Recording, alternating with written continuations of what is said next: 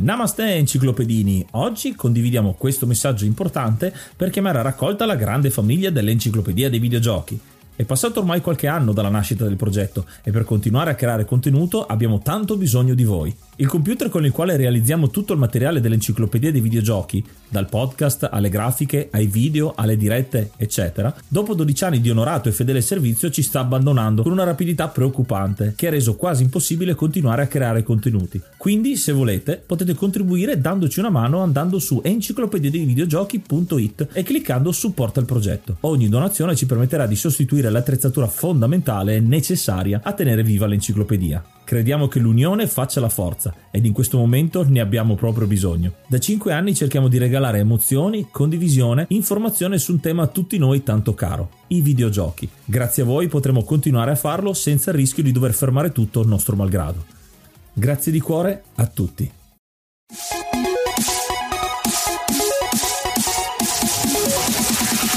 Namaste e benvenuti ad un nuovo episodio dell'Enciclopedia dei Videogiochi. Io sono Ace. Eh, io sono Yuga e nel podcast di oggi parleremo di Goblins 2. Ma prima di cominciare parliamo di qualche news. La news è che abbiamo fatto uscire recentemente un episodio bonus e anche un editoriale al momento in cui uscirà questo episodio qui. L'episodio bonus è un annuncio, un annuncio che abbiamo fatto perché l'Enciclopedia dei Videogiochi sta crescendo giorno per giorno, settimana dopo settimana, si sta popolando il gruppo Telegram su t.me slash enciclopedia dei videogiochi. Tantissima gente ci sta seguendo, ci sta lasciando recensioni un po' ovunque. Abbiamo deciso di aprire un sistema di supporto all'enciclopedia e l'abbiamo chiamato le voci dell'enciclopedia dei videogiochi. Andate su voci.enciclopediadeivideogiochi.it e trovate tutte quante le spiegazioni per poter aiutarci e per poter soprattutto diventare una voce, quindi dare voce alla vostra volontà e quindi non semplicemente ascoltarci ma proprio intervenire venire direttamente ad influenzare questo podcast. E ora un po' di musica.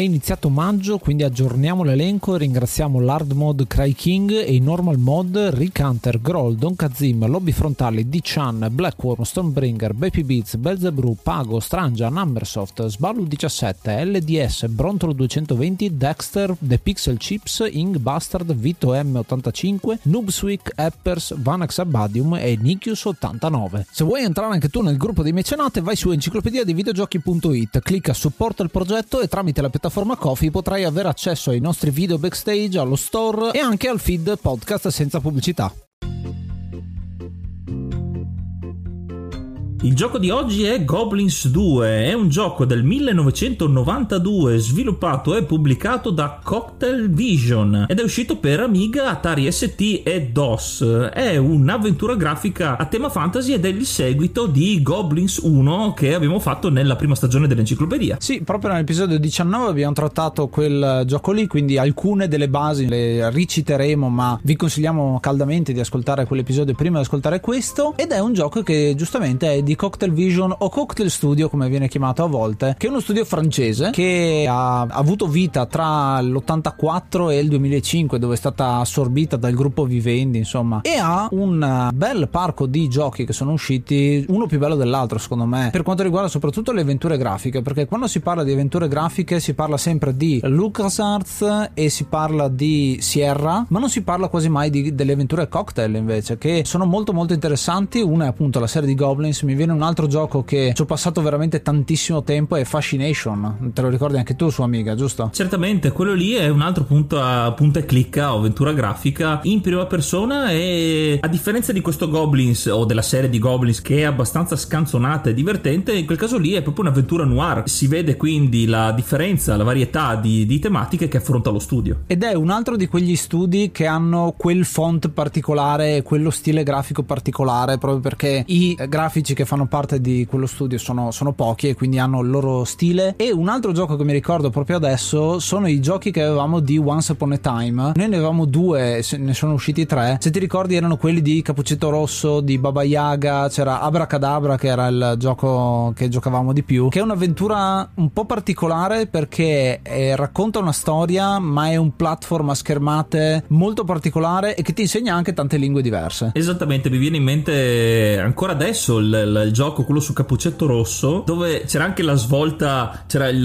la svolta nel finale perché tu a inizio storia potevi scegliere se fare il lupo o fare Capuccetto Rosso e quindi cambiava anche il finale in base, in base a chi sceglievi. E anche quello la possibilità di cliccare sui vari oggetti, sui vari animali, sulle varie cose nello schermo e selezionando la lingua anche proprio il gioco ti, come un piccolo traduttore vocale, ti diceva le varie, le varie lingue, le varie, le varie fonetiche. La cosa interessante di Goblins 2 è intanto il titolo stesso, perché Goblins era scritto con 3 i, proprio a rappresentare i tre personaggi, mentre Goblins 2 ha 2 i, e infatti i personaggi sono due. E c'è anche un sottotitolo che si chiama The Prince Buffon o Il Principe Buffone in italiano, proprio perché è il figlio del re Angolafre che abbiamo conosciuto già nel primo capitolo, quindi siamo all'interno dello stesso mondo. I due protagonisti sono due goblin diversi da quelli del capitolo precedente, ma c'è un riferimento perché appunto abbiamo il principe, abbiamo il re e qualche mago eccetera ha in casa anche delle rappresentazioni dei goblin del primo e quindi ci sono un po' di citazioni interessanti. Sì, infatti essendo della stessa serie è molto autoreferenziale anche in alcune battute che ho trovato all'interno delle varie schermate anche nei piccoli puzzle. In questo secondo capitolo cambia leggermente il gameplay, avremo sempre i personaggi da selezionare e cliccare per fargli fare, interagire con gli elementi dello schermo, ma vediamo subito una piccola ma grande differenza con il primo Goblins, ovvero che non c'è limite agli oggetti che possono trasportare i nostri due personaggi. Infatti avremo un inventario condiviso, quindi non più un unico personaggio per trasportare un oggetto e sarà molto comodo perché ad esempio se uno dei due Goblins prenderà un oggetto in una parte dello schermo sarà immediatamente disponibile da usare anche all'altro che magari sarà in un'altra parte della schermata. E a differenza del primo, che tra l'altro scopro solo adesso che hanno dei nomi tre personaggi che sono il mago Ignazio, il guerriero Asgard e il tecnico tuttofare, Ups si chiama, bellissimo anche il nome, così, dove ciascuno fa una cosa diversa, qua in realtà i due goblin sono separati non tanto dal lavoro che fanno, ma dalla personalità che hanno, sono molto diversi uno dall'altro e ciascuno interagirà completamente diverso con gli oggetti e a volte anche in maniera negativa rispetto alle nostre aspettative. I due personaggi si chiamano Winkle e Fingus. I tratti che li distinguono sono molto marcati, infatti Fingus sarà il goblin educato, infatti lo vediamo anche vestito bene, con i capelli ben pettinati, è il più intelligente ma anche il più timido, infatti ci saranno delle occasioni in cui lui si rifiuterà di interagire con determinati oggetti perché non se la sentirà, quindi è anche prudente. Invece Winkle è un, quello un po' più brutto, sembra proprio più un goblin rispetto a Winkle che sembra più, più, più un ognomo, che però è quello più coraggioso, infatti non avrà paura di niente, quindi potremo fargli fare la maggior parte delle interazioni con i personaggi pericolosi ed è anche più forte, però a sua volta è anche meno intelligente, quindi è anche bello vedere le varie interazioni sullo stesso puzzle che sappiamo benissimo che bisognerebbe usare Fingus, però usando Winkle abbiamo anche la, la, la scenetta comica. E un'altra caratteristica che distingue Goblins e che molti l'hanno considerata anche una cosa negativa, ma io trovo sia una cosa bellissima e positiva, è il fatto che il 90, se no anche di più, per cento degli enigmi che ci sono all'interno di questo gioco sono a tempo. Quindi dovremmo fare una cosa e con l'altro Goblin fare un'altra cosa nello stesso tempo. Quindi coordinare molto bene il movimento e l'interazione dei vari personaggi. Già solo con il primissimo enigma si capisce questa cosa e poi sarà sempre più difficile fino al finale dove veramente serve un bel po' di tempismo, però a forza di giocare a questo gioco è molto trial and error, mai all'interno del gioco si può raggiungere un game over perché in realtà semplicemente se succede qualcosa e non siamo a tempo e perdiamo l'oggetto possiamo ritornare indietro e recuperare quell'oggetto lì, quindi è solo una perdita di tempo diciamo da quel punto di vista, però è una cosa molto interessante il fatto che tutto sia basato sul tempo. E c'è da dire anche un'altra cosa che sempre a differenza del primo capitolo, in questo caso non ci sarà il caricamento automatico da una schermata all'altra una volta risolto il puzzle, ma potremo muoverci liberamente tra più schermate delle varie, dei vari livelli, delle, dei vari scenari. E quindi i puzzle vanno anche a schermata multipla, magari un oggetto che ci servirà per una schermata dovremo andarlo a prendere in un'altra e quindi poi tornare indietro. Quindi c'è un po' anche di backtracking. Ma direi che possiamo analizzare un po' i sette schemi che compongono questo gioco però prima vi facciamo ascoltare un po' di musica e poi vi sveliamo l'introduzione al gioco che è una delle cose più belle che ci siano e che merita tantissimo e vi cattura.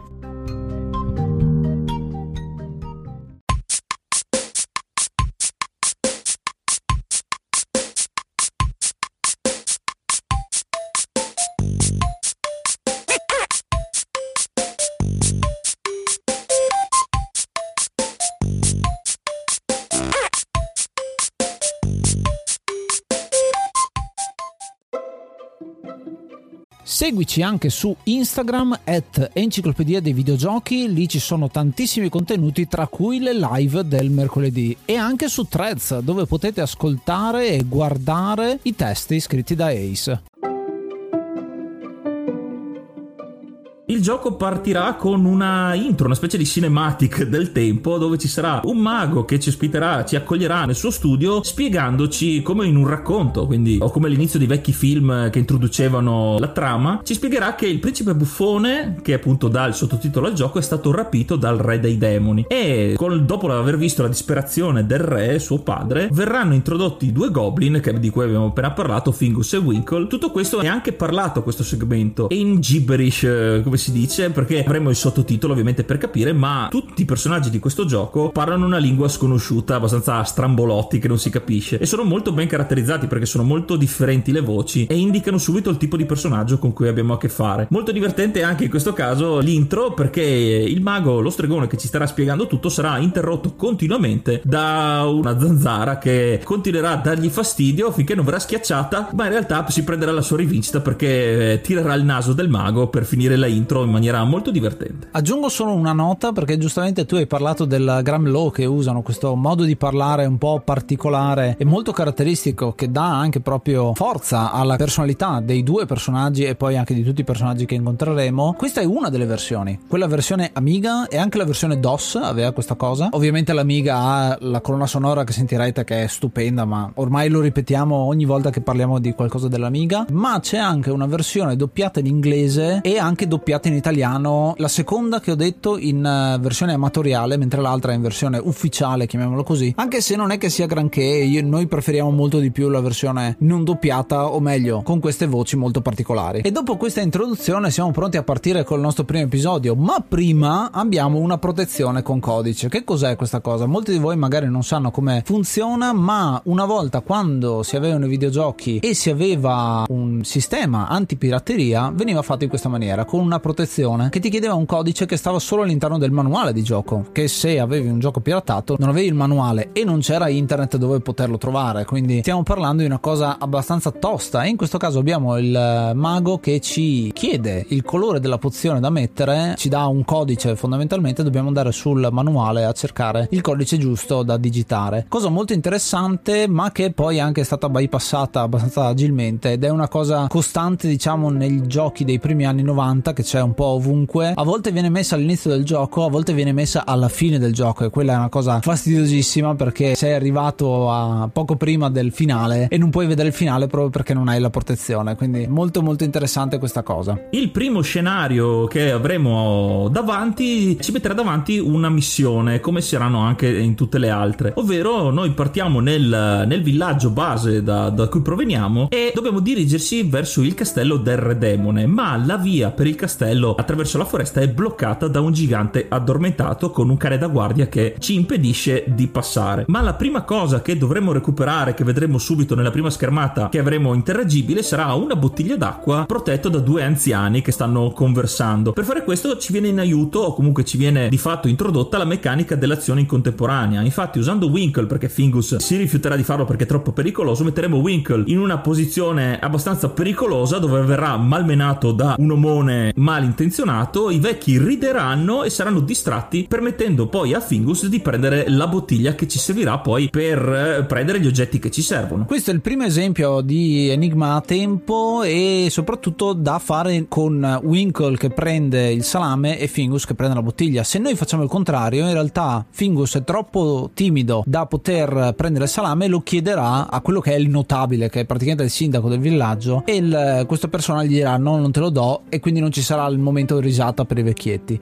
Molto importante appunto scegliere quale dei due personaggi fare questa azione. Ad esempio, poi con la bottiglia la utilizziamo per riempirla d'acqua. Riempiendola d'acqua riusciamo a far crescere dei fiori. Poi se Fingus prende il fiore, se lo prende, se lo annusa e se lo mette via. E se lo prende Winkle, se lo mangia. E noi abbiamo bisogno del fiore. Quindi vedete uno esempio di oggetto che perdiamo, diciamo in questa maniera. Bisogna rifare tutto quanto il processo. E un'altra cosa che a me piace molto di questo gioco è che ci viene data una missione all'inizio dell'episodio, chiamiamolo così. In questo caso è passare quel gigante. E prima andiamo dal gigante, gli parliamo. È ancora addormentato. Dobbiamo trovare un modo per svegliarlo. Proviamo a pensare come svegliarlo. E praticamente tu ti ricostruisci a ritroso tutte le cose che devi fare, che sono abbastanza complicate e poco intuitive all'inizio, ma ci arrivi per logica a ritroso in sostanza. Ed è una cosa molto interessante. L'altro approccio, ovviamente, sì, che si interseca con questo è quello di vado in giro e clicco le cose che trovo perché sono belle, luminose e colorate perché si capisce benissimo con cosa puoi interagire tu all'interno del mondo e appunto crei diversi enigmi e scopri diverse cose e conosci cose in più. Ad esempio, a un certo punto all'interno del primo episodio andiamo a parlare col mago. Esatto, e qui ci terrei a fare un'altra distinzione perché, come abbiamo detto, i due personaggi eh, non sono blandi, ognuno ha la sua personalità, le sue caratteristiche. E qui lo vediamo perché interfacciandosi con i vari oggetti che potremo premere, che, con cui potremo interagire, abbiamo esiti differenti. Questo ci aiuta perché sappiamo che le cose più particolari dovremo scegliere il goblin adatto. D'altra parte ci aumenta la difficoltà perché invece ci sono alcune azioni che devono essere fatte dalla persona sbagliata, quindi,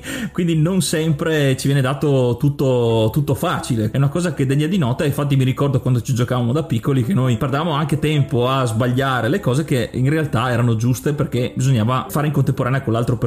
Siamo nello studio del mago e qui dovremo fare in modo di prendergli la chiave della cantina perché uno dei due oggetti che ci serviranno per passare il gigante è la bottiglia di vino. Quindi noi tramite l'interazione con i vari oggetti all'interno della casa del mago otterremo questa grossa chiave e di conseguenza tornando fuori, quindi anche lì come dicevamo si torna a un'altra schermata per prendere l'oggetto, avremo il primo dei due oggetti essenziali. A questo punto recuperate gli oggetti che ci servono che sono un uovo per poterlo far svegliare questo gigante e poi appunto gli daremo il vino e il salame, sarà ben contento di farci passare e far arrivare nel secondo stage. Dovremo cambiare dischetto tra l'altro nella versione Amiga, sono tre dischetti, i floppy su cui stava in, eh, nella versione Amiga, con musiche sempre diverse tra l'altro tra uno schema e l'altro, quindi anche il tempo di attesa di caricamento tra una schermata e l'altra è molto interessante. Co- saremo proprio davanti al castello, ma per entrare dovremo prima parlare con un eremita che sta proprio nella prima schermata, che però sta su una montagna, quindi come facciamo a raggiungerlo? Abbiamo bisogno di un tappeto volante che è proprio lì. Per farlo abbiamo bisogno di interagire con delle bombe e in questo caso vediamo un'altra delle meccaniche, ovvero i due personaggi interagiscono nella stessa maniera con lo, l'oggetto, cioè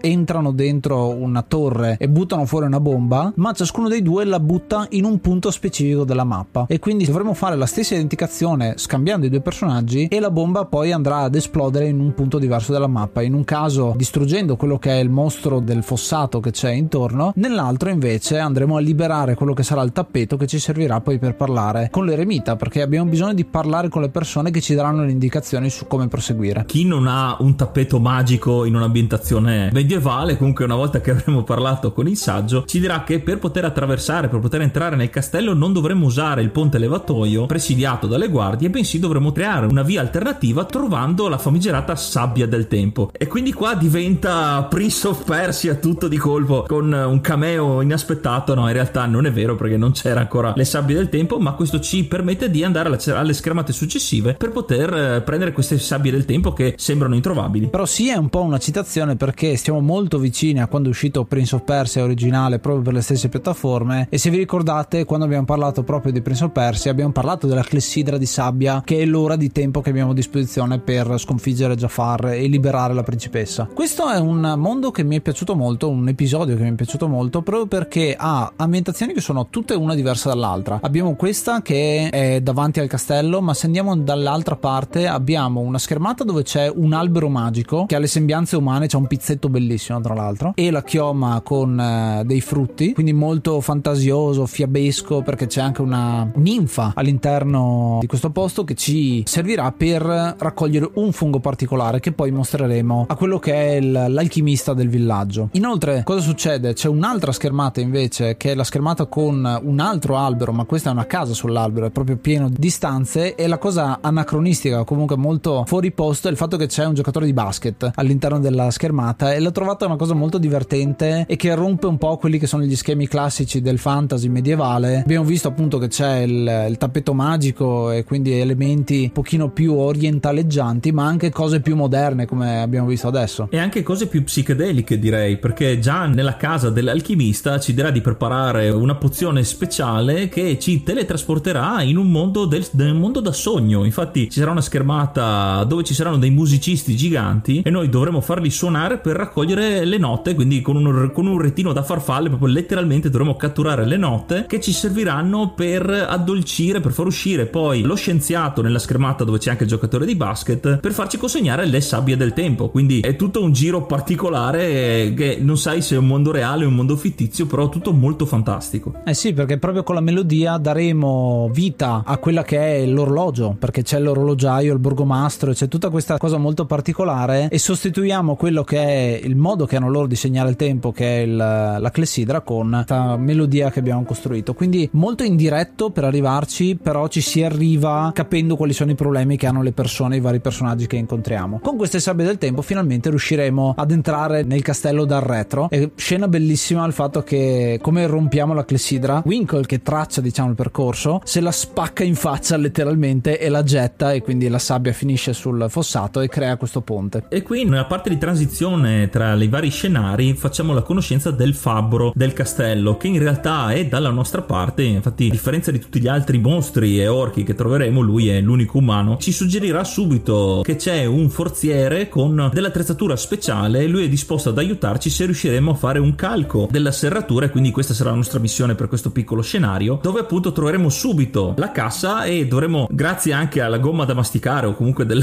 che troveremo tra, i, tra le guardie addormentate assieme a una spada forniremo sia il calco che il metallo per poter fare la chiave e tutto questo ci permetterà di trovare questa attrezzatura speciale che ovviamente come tutto quello che si trova in un castello medievale sono due kit da, da subacqueo perché chi non ha un kit da subacqueo nel medioevo? E qui ho imparato la parola scafandro come, come titolo perché l'ho trovata molto interessante. E dovremo utilizzarla per finire poi nel pozzo perché noi dobbiamo andare dentro il castello. Noi siamo dentro le mura ma non dentro la, la, la parte centrale diciamo del castello. Per farlo dovremo tuffarci nel pozzo del castello. E qua c'è la scena che mi piace di più che è quella del mostro che gli, lo facciamo parlare. Ti ricordi no come fa? Sì sembra un po' la, la scena che c'è in Hook il film di Peter Pan dove c'è questa creatura gigante però vuota dentro quindi è proprio una statua e noi potremo con un pulsante gli faremo muovere la bocca e in quel caso lì Winkle si intrufolerà dentro la statua e comincerà a inveire contro la guardia che cadrà legata nel, nel laccio che tiene chiusa il, chiuso il pozzo facendo il contrappeso e riusciremo ad avere la, la via libera. È molto divertente perché ci si può soffermare anche nel dialogo perché c'è tutto il dialogo che fa Winkle quindi possiamo anche siccome non c'è un game over quindi una volta che avremo finito potremo rifarlo all'infinito io consiglio a chi non ci ha mai giocato di farlo almeno due volte e la prima leggersi i sottotitoli perché è esilarante. È molto molto interessante proprio per quello che dice e anche per come è stato tradotto poi in italiano che è veramente fatta bene questa traduzione un adattamento fatto molto bene. Il quarto scenario è il mondo sottomarino eh, quindi saremo qua sotto dovremo cercare di passare un cancello quindi la cosa più semplice di tutte è molto lineare quella che è la missione iniziale cioè andiamo oltre una porta determinata. In questo caso dovremmo risolvere due enigmi che sono quello della sirena e quello del polipo. Per risolvere quello della sirena dovremo ritrovarle gli occhi che sono due perle e stessa cosa con il polipo che bisogna stare molto attenti a non parlarci con Winkle perché sennò lo strozza sempre. Qua bisogna essere gentili quindi usiamo Fingus. E semplicemente poi riusciremo a risalire dalle tubature. Ci ritroveremo all'interno delle stanze reali più precisamente nella cucina personale dell'ignobile Ammoniac che è il re dei demoni. In questo caso inizia quello che secondo me è la parte più complicata del gioco perché è fatta di azioni in contemporanea continue e anche molto difficili perché bisogna essere molto precisi. Riassumendo, c'è il re attorniato da due sue guardie e noi dovremo fare in modo di metterle fuori gioco, comunque farle diventare buone per poterci avvicinare al, al re. E come potremo fare questo? Noi avremo recuperato nelle schermate precedenti una pozione che si chiama Gentisir, proprio a sottolineare il suo potere, e dovremmo farlo bere a tutti quanti. In questo caso, nella cucina dovremo manomettere le polpette che starà preparando uno sfortunato cuoco per rabbonire uno dei due e poi nella stanza del trono dovremmo usarlo su uno scarafaggio che avremmo attirato vicino al trono per rabbonire l'altra guardia. Fatto questo ci sono una serie di tunnel nella sala del trono che ci permetteranno di prendere la corona del re, del re demone che poi vedremo cosa ci servirà, ma è tutto veramente questione di attimi perché questa fase qua mi ricordo quando ci giocavamo era molto snervante perché dovevi riprovare più e più volte perché proprio deve essere una precisione assoluta. E qua faccio un'altra piccola citazione di quella che è la versione Amiga, ma poi c'è anche sulle altre, e c'è anche sulla versione mobile, perché questo gioco non è uscito solo per le piattaforme che abbiamo detto, ma poi molti dei giochi vecchi sono stati poi convertiti, ad esempio per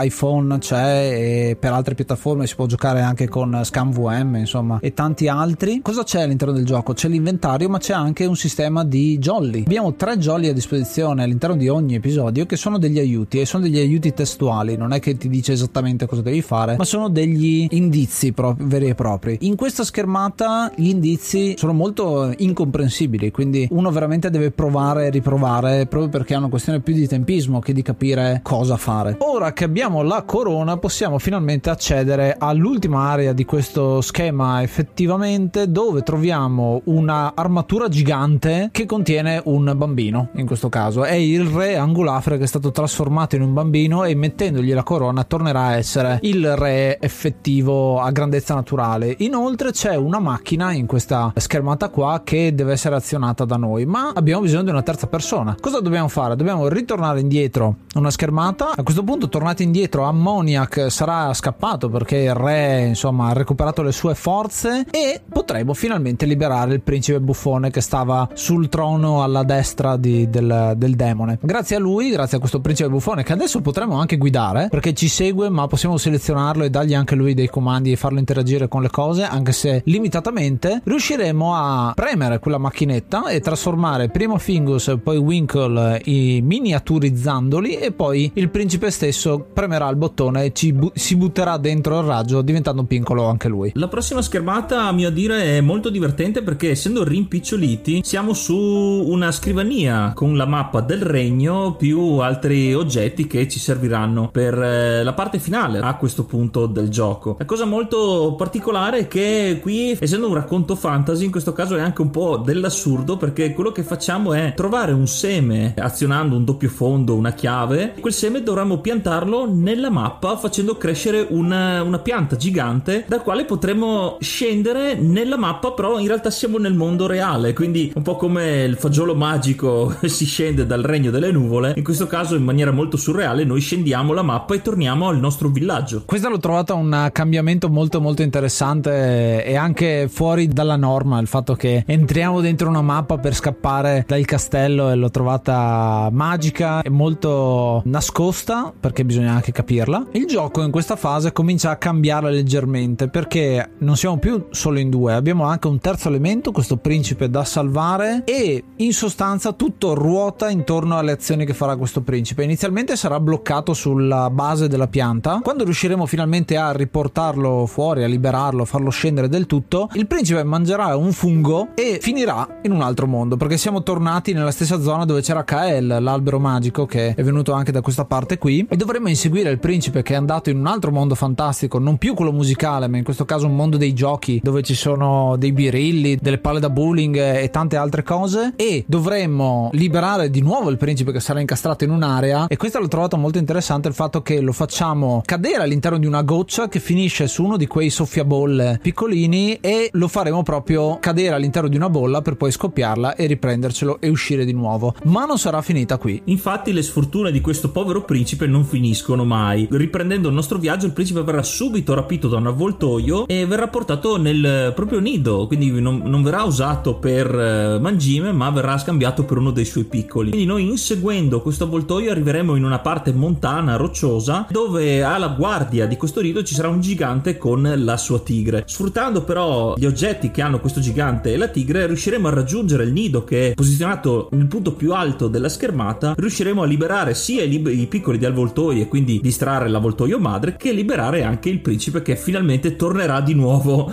a essere parte del nostro team. Ma non è finita. In questo caso un'altra scenetta che ci spiega cosa è successo introdurrà quello che è lo schema finale. Siamo ritornati al villaggio, ma il principe è invasato, come viene detto, ancora posseduto da un demone. Lo dice il vecchio del villaggio, appunto, che ci ha aiutato all'inizio. Dovremo utilizzare tutte le nostre abilità proprio per cercare di sconfiggere definitivamente il demone che se n'è andato via, ma soprattutto il demone che si nasconde ancora all'interno del principe. Esatto, per fare questo nel laboratorio del mago che ci fa da introduzione al gioco dovremo far bere un'acqua magica al principe e qui verrà fuori il demone che lo possiede che in realtà è il re Am- Ammoniac, quindi eh, non era in realtà fuggito ma era nascosto all'interno del principe e ovviamente dopo essere uscito rapirà per l'ennesima volta il principe buffone e se ne andrà attraverso un teletrasporto magico e qui anche in questo caso dovremo seguirlo di nuovo con l'aiuto del mago creando una pozione magica che usata con la pipa del mago aprirà un portale magico per inseguire il demone. E qui si svolge l'ultima vera e propria schermata.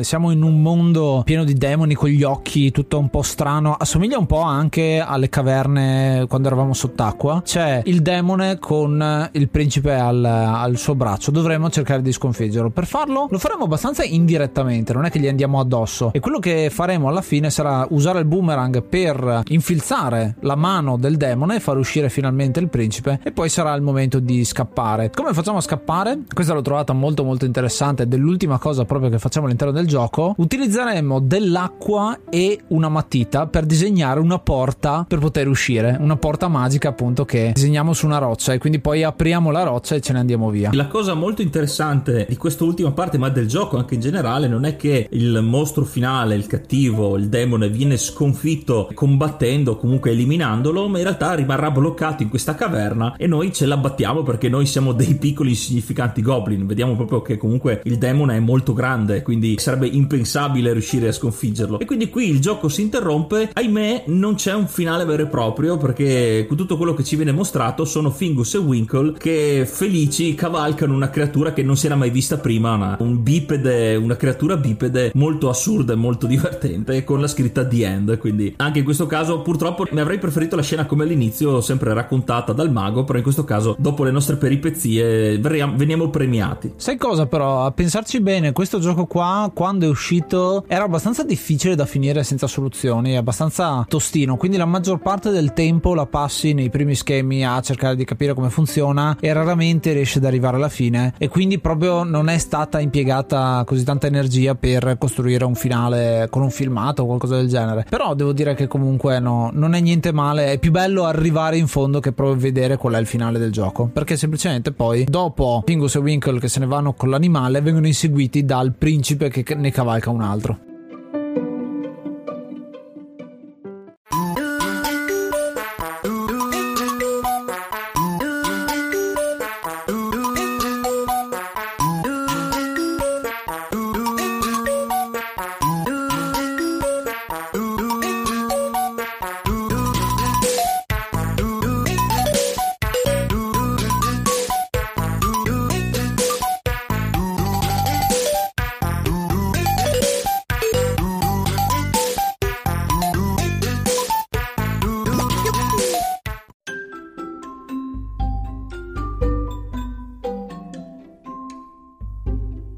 Questo era Goblins 2. A questo gioco io ho deciso di dare 7 principi e mezzo su 10. Molto più bello secondo me dell'1 e si vede come siano stati fatti dei passi avanti rispetto al gioco originale Goblins con 3i. Mi piace un sacco il fatto che ci siano questi enigmi temporali, nonostante molti l'abbiano trovata una critica a questo gioco, credo proprio sia il cuore del gioco, il fatto che bisogna avere una sinergia tra due personaggi che sono completamente diversi, sono complementari anche sotto molti aspetti emotivi, ma proprio anche di come interagire. E c'è quel sottofondo umoristico dovunque, anche se le cose dovessero andare male, perché in questo gioco non c'è il game over come c'era nell'1, perché potevano morirti i tre personaggi nell'1, mentre nel 2 non hai questa cosa, al massimo devi rifare le situazioni. Quindi Winkle che si mangia gli oggetti importanti, oppure Fingus che viene malmenato e finisce in una parte della mappa eh, che mi costringe a utilizzare Winkle per liberare Fingus dalla parte della mappa dove è rimasto incastrato superato e un po' la frustrazione aumenta ancora di più nel finale proprio col principe buffone che fa un po' quello che vuole non è completamente governabile dalla nostra parte ma devo dire che è stato ben gestito in una dinamica 3 con anche gli enigmi a tempo in tre persone. Infatti l'enigma finale non l'ho detto prima ha tre persone. Dobbiamo usare Winkle per far eh, saltare il principe sulla spugna che genera l'acqua e poi Fingus disegna la porta. Quindi abbiamo tutti e tre che agiscono contemporaneamente per, eh, per questa cosa finale. L'ho trovato molto interessante semplice come trama perché dobbiamo semplicemente liberare un principe e poi il fatto che hai una grafica molto cartunosa e allettante e una musica secondo me straordinaria che è quella dell'Amiga rendono le cose molto molto belle. Ci manca magari un'attenzione in più a un seguito diretto magari di questo gioco qua che non è mai stato fatto. E tu Yuga? Eh come te anch'io do questo gioco 7 litri e mezzo di Gentisira su 10 come hai detto tu questo gioco è molto colorato è un netto passo avanti rispetto al primo Goblins e mi piace molto proprio la, la, la caratterizzazione dei personaggi. Nel primo erano abbastanza blandi determinati solo dal loro, dalla loro utilità in questo caso gli hanno fornito una personalità che ancora adesso quando vedo Winkle che, che fa lo sbruffone e finisce sempre male io lo adoro. Infatti mio, eh, lo preferisco al più gentile Fingus in questo caso. Come hai detto anche la grafica molto più colorata e la musica che ancora adesso quando la risento comunque la canticchio anche se è un po' che non, non gioco. C'è da dire che questo gioco qua mi è rimasto nel cuore perché come ti ricorderai benissimo noi ci avevamo giocato un sacco e il fatto appunto che sia molto più difficile alla fine perché c'è da dire che inizia relativamente semplice però la salita l'incrementare della difficoltà è ben gestito perché sono proprio gli ultimi livelli che sono veramente difficili. Gli schemi precedenti basta avere un po' di accortezza comunque saperne masticare un po' di, eh, di punta e clicca. E la cosa che mi è rimasta è che noi ci abbiamo giocato un sacco e siamo sempre rimasti bloccati allo schermata del trono del, del, del Re Demone. Quindi io l'ultimo ricordo per un sacco di tempo era quello. Poi rigiocandoci a distanza di anni e con eh, quello che può essere la soluzione su internet eccetera siamo riusciti a finirlo sono riuscito a finirlo. Mi dispiace solo per il finale che ci sta il fatto di essere più il viaggio rispetto alla destinazione la cosa più bella. Però siccome c'era all'inizio l'introduzione che cattura proprio l'attenzione molto diversa dagli altri giochi del genere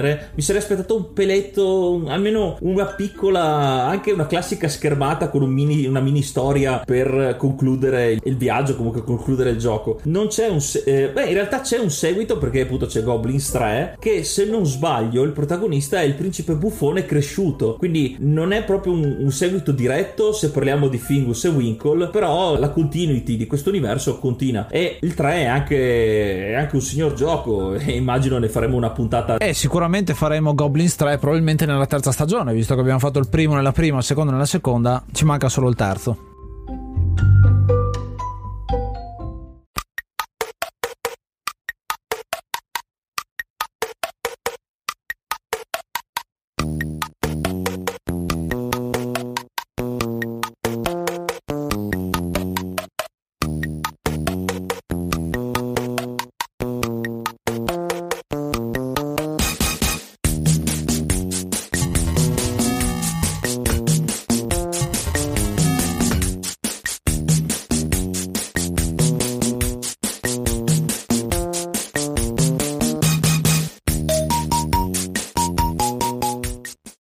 giunti alla fine di questo episodio. Noi, come al solito, vi ringraziamo per l'ascolto e vi ricordiamo, come sempre, che potete lasciarci una, una recensione, dei consigli sulle piattaforme dove ci ascoltate, dove ci trovate e soprattutto lasciarci dei vocali che possono essere inseriti nelle puntate relative al gioco che trattiamo, perché Anchor ci permette di fare tutto questo. Potete seguirci sia su Facebook che su Instagram e unirvi anche alla community su Telegram, che sta diventando sempre più grande e sempre più attiva perché è davvero davvero interessante scoprire e parlare di tutte le esperienze dei giochi che trattiamo e anche i giochi che ci consigliate. Inoltre vi ricordiamo che potete trovarci anche molto semplicemente su enciclopedia dei videogiochi.it e potete supportare lo show andando su voci.enciclopedia dei videogiochi.it. Quindi non ci rimane altro che darvi l'appuntamento la prossima settimana e ascoltate l'enciclopedia dei videogiochi. Io sono Ace. Io sono Yuga. Namaste and be brave. rave.